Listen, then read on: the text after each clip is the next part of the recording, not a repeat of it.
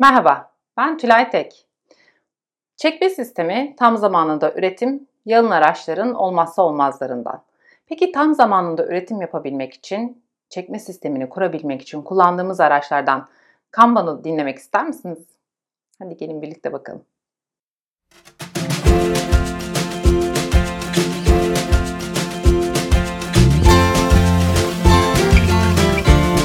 Bu videoda Kanban'ın tanımından, Kanban'ın ne olduğundan, Kanban'ın işlevlerinden ve uyguladığımız, kullandığımız Kanban tiplerinden bahsedeceğiz.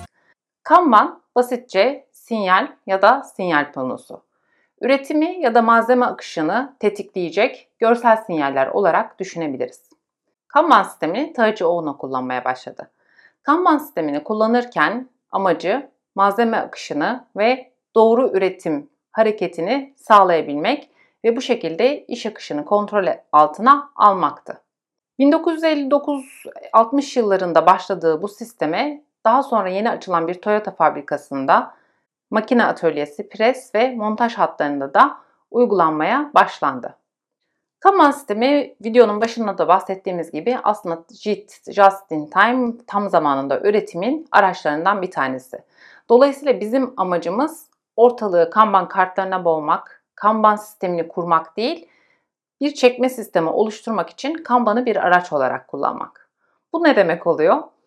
Kanban kartlarını en başta sistemi başlatırken daha fazla sayıda Kanban kartımız olabilir.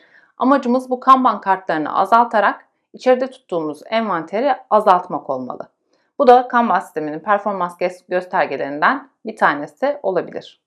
Kanban sistemini bu şekilde oluşturmamak ya da bu şekilde ilerletmemek fazla operasyonlara neden olabilir. Elleçleme gibi, daha fazla envanter tutmamız gibi ya da prosesteki akışlarda bozukluk yaratması gibi. Kanban'ın iki tane temel işleminden bahsedersek. İlki limit koyması. Nasıl ki cebimizde ne kadar para varsa o kadar alışveriş yapıyoruz. Kanban da bizim için malzeme ve üretim hareketinde böyle bir sınırlama getiriyor.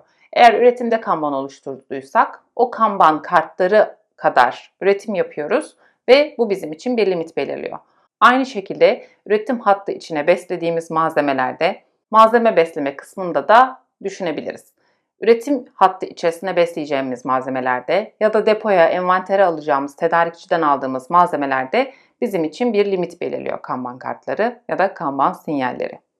İkinci işlevi malzeme ve bilgi akışını birbirine bağlar. Malzeme azaldığında ya da bittiğinde bizim oraya malzeme götürmemizi sağlayacak şey iki şey olabilir. Bir tanesi biri hattın içerisinden telefon eder ya da telsizler kullanılabiliyor.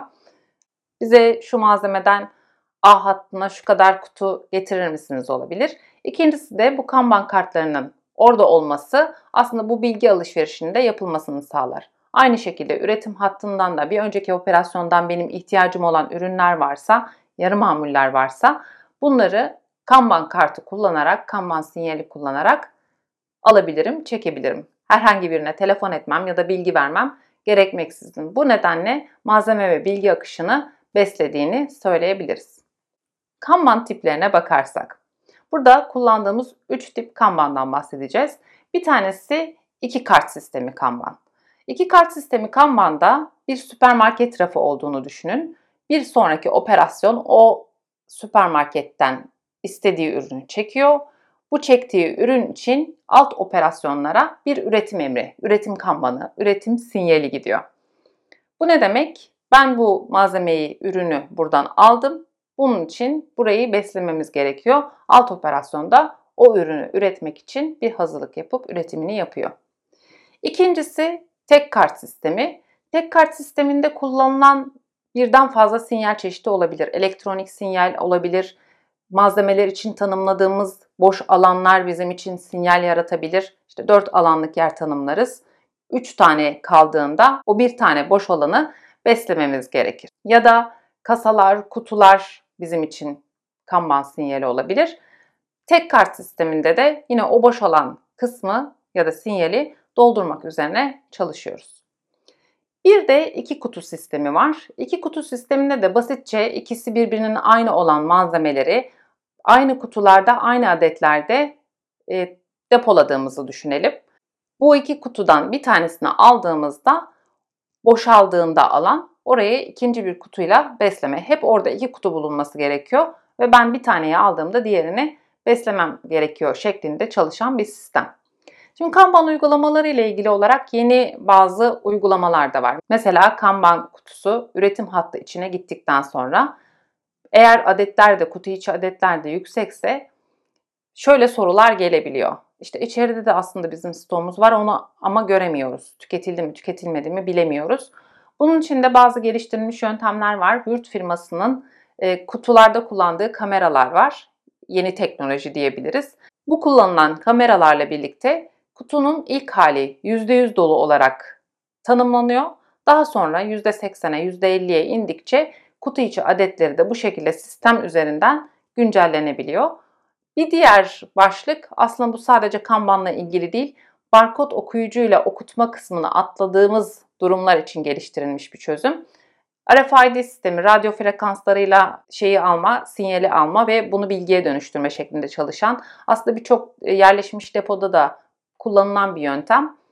Ama barkod okuyucuyla kutuyu okutup malzeme çıkışını yapmak yerine depoda belirlediğimiz bir alana RFID noktalarını koyup sadece kutuyu biz oradan aldığımızda sistemden otomatik düşmesi sağlanabiliyor.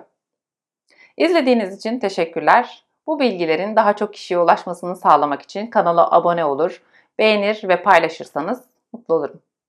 Hoşçakalın.